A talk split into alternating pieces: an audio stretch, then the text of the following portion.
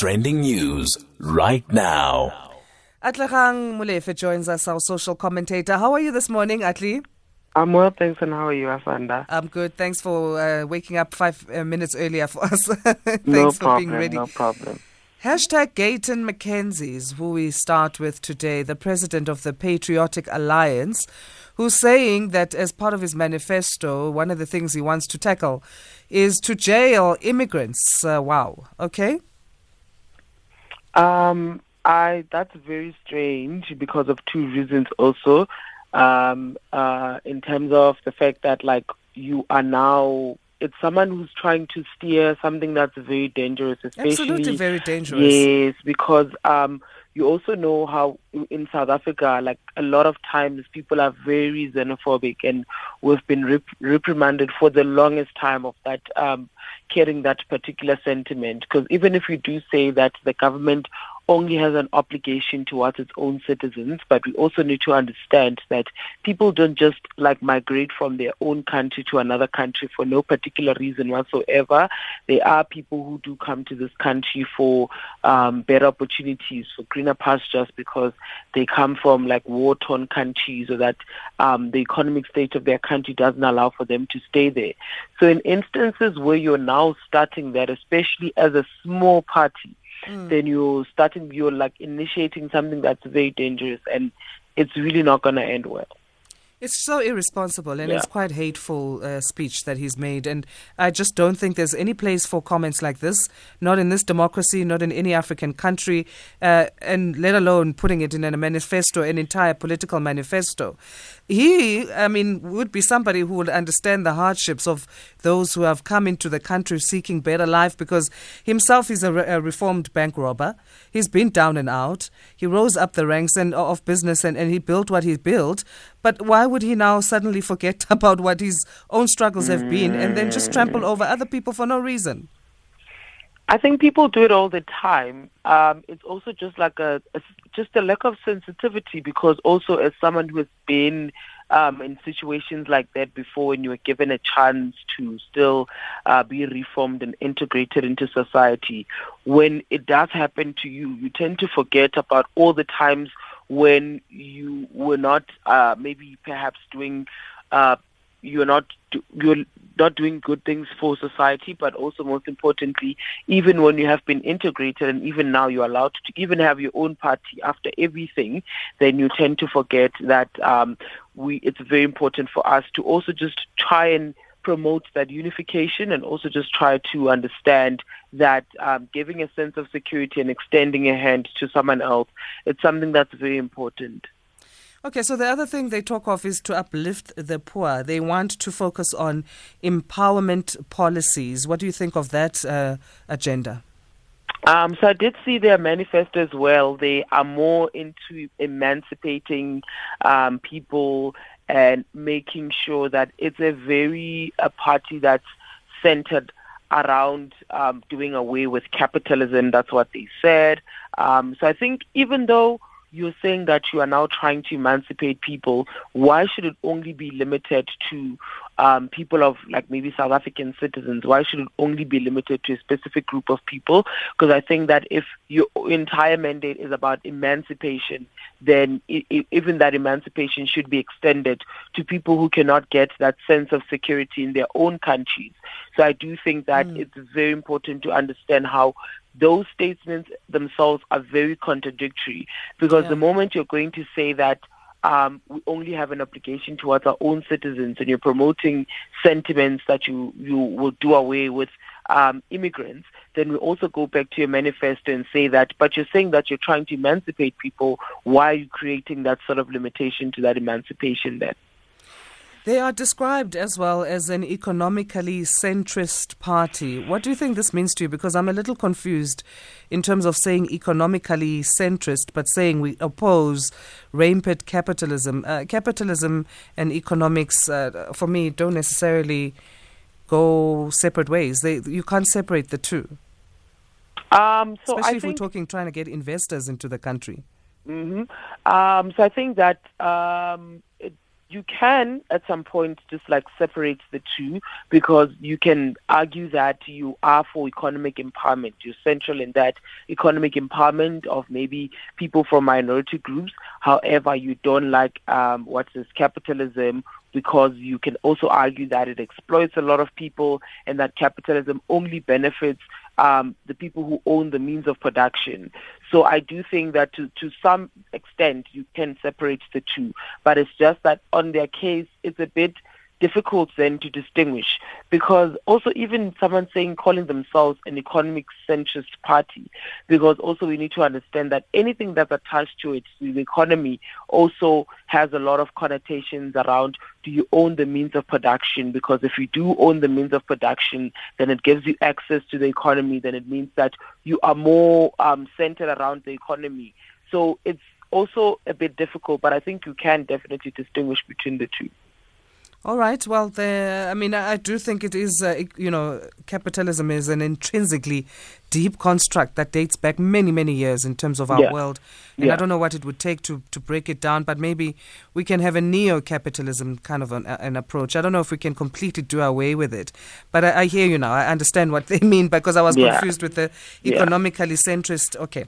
Let's move on to that. Uh, yeah. Uh, uh, talking about. Oh, okay. So they did uh, win uh, Eldorado Park taking over the DA there. What do you make of that? Um, so with Patriotic Alliance is winning um, in Eldorado Park because um, that's also a thing of saying of showing that the small party is also growing. Which, when he holds such sentiments, and especially looking at the fact that it's him who owns the party, to me, I get really scared and not because I'm not trying to give. I, don't believe that other people can necessarily thrive in the political system, but because I think it's also very important to understand the founding principles of that party itself and to understand the kind of person. And now because he's driving such sentiments and he's starting to win um, specific regions, then I get it, I get really worried about it. I get really worried. I'm not gonna lie. Mm. Let's talk uh, a hashtag ANC now. Jesse Duarte briefing the media on outcomes of uh, the National Working Committee meeting was held uh, earlier, um, and then the ANC National Working Committee throwing suspended Secretary General Ace Magashule one more lifeline, and they've decided to uh, not to seek his expulsion and instead engage with him. Um, so I think um, I did see that. So I think the my main concern is just like how um, that matter is being dealt on it's being dealt with honestly because I do think that um, even that sort of engagement um, it's something that like has been happening before I think. I think he was just given space was given time for those things to happen. So even going back and trying to look at that expulsion and now it's like you're also doubting yourself. And I, I honestly just don't support that particular decision. Um, but I do understand that maybe in that engagement they think that they can find some sort of recourse instead of immediately now um, just trying to opt for the other option. But I do still think that it's it's it's just not effective and it's also just like not fair, um, especially for other people, especially in a democratic um, system like South Africa. Yeah, it's it's just a back and forth one, and uh, I was hoping by now it would have been resolved, but it doesn't look like it will be anytime soon. And and the NEC saying, or the National Working Committee rather, the NWC saying that they can't be making a decision to expel him while the court paper, uh, the court process is underway. Good goodness knows when and how long that will take. That process of the courts. Um, they're stalling it because they also know that when it comes to that court proceedings, it's also just going to take a long time um, for them to even reach a decision and for that um, court case for to even to happen to start with. So I think that it's a matter of even though you have um, justified uh, reasons and you have enough evidence to believe that someone hasn't done something but you're always just trying to find ways to defend that particular person. So I think it's a conversation that we have every single day about the ruling party that there isn't anything different or like it's just a continuous pattern that we're used to that they're always going to try and defend one of their own and they're always just trying to find reasons not to hold their people to account. So they never really set a precedent of trying to show that as a ruling party um, they do believe in accountability and living up to the principles of a democratic system.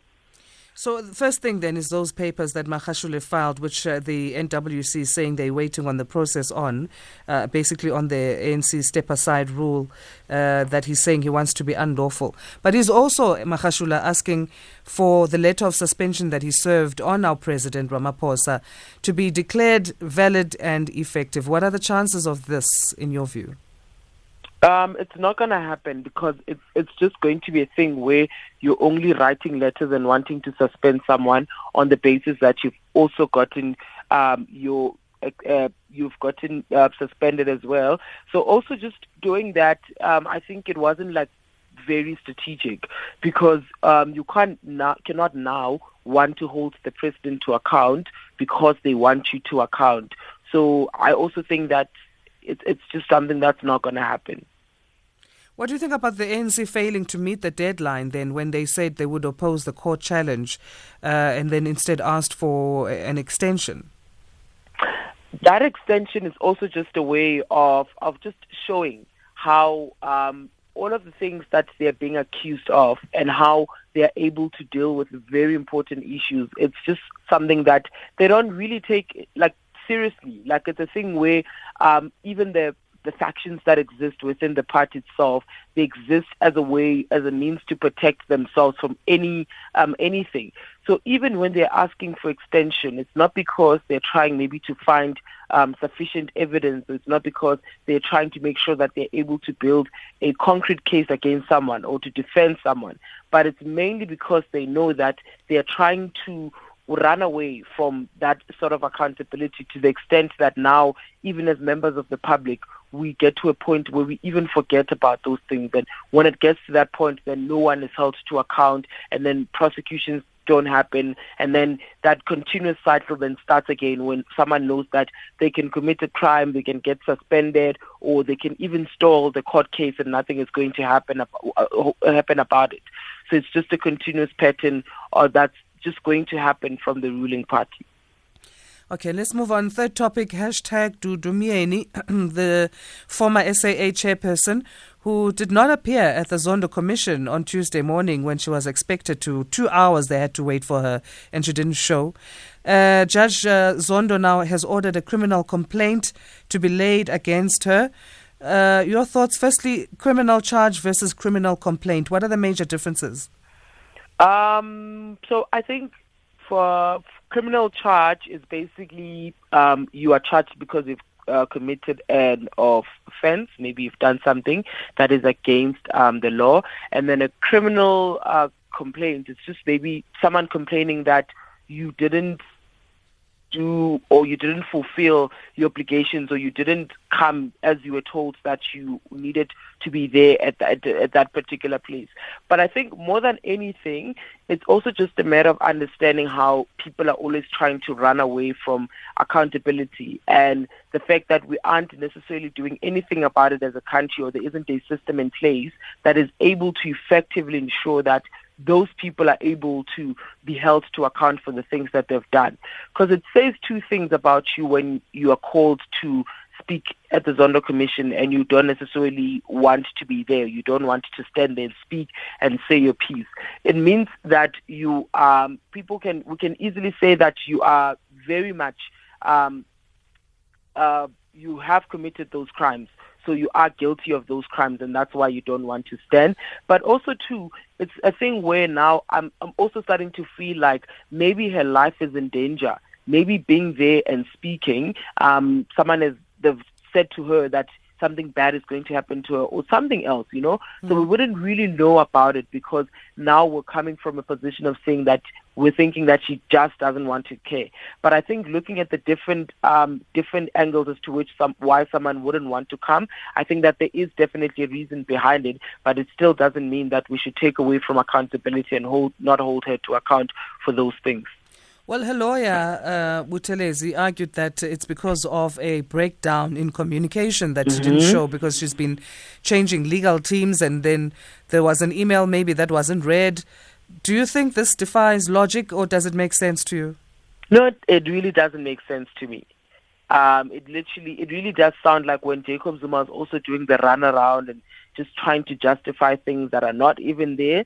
So hence I'm saying that um, it, it really doesn't make sense for someone not to come because there's breakdown in communication. That's not true. I mean, um, this is something that's very big and very important um, for the country. So there's absolutely no way that you would say that you didn't receive the email. Because if it's not the email, then I'm sure you did receive a phone call or someone came to your house to tell you that you're supposed to show to show up at the Zondo Commission. So I definitely do think that even if change, you you have changed legal teams or that sort of administration, I think that's a very um, lame excuse to make, um, especially when it comes to like the having to stand in for the inquiry. And this is the second time that Zondo has threatened a criminal yes. action against uh, Myeni. Previously, he called for a police investigation into her after she revealed the identity of a commission witness who was granted anonymity for his own safety. So, do you think she respects this commission at all? Uh, um, I, she doesn't. She just takes it as a joke. It's almost similar to everyone who has also even um, did um, stand for the inquiry and answer to everything. I just really think that we need to find a way to make sure that the inquiry is something that's very significant because for as long as people know that they're just going to speak um, there and nothing much is going to be done about it, like in terms of accountability, because also this commission has been taking so long. Yeah. So I do feel like um, she doesn't take it seriously. She really doesn't care about it. And also now you're paying people just a huge sum of money um, as your lawyers just to defend something that that doesn't even hold water. For you to simply say that there's breakdown in communication or you didn't receive the email, I think that for you to even go to the extent or the willingness to the, to to even pay people a huge sum of money just so you don't show up at the commission really just shows how um, little or zero concern that you have for that particular inquiry. Okay, please stay with us, Atlehang. We need to discuss one more topic because uh, we need to take a short break. It's 10 minutes past four. This is Sound Awake. Good morning. Trending news right now. 12 minutes past four. We just wrap up now our trending topics, looking at social media in the last 24 hours with Atlehang Molefe, social commentator. So, hashtag celebrity boxing. Uh, that's the final topic, Atli, that we're speaking about. Prince Kaybee versus Nyovest in a charity boxing match. So, Nyovest says, you know, in the US, guys, people, celebrities box and they make so much money and it, it, it, uh, draws so much traction to the sports as well. Why don't we do that in South Africa? And then he poses the question question to the Tweeps on uh, who uh, they think he should take on in terms of the boxing uh, the boxing ring, and then Prince Kaybee's uh, name comes up. Um, so I do think that um, he, uh, when he mentions that they do it in the um, states and they're able to get enough money for charity, um, then we we have to do it. Um,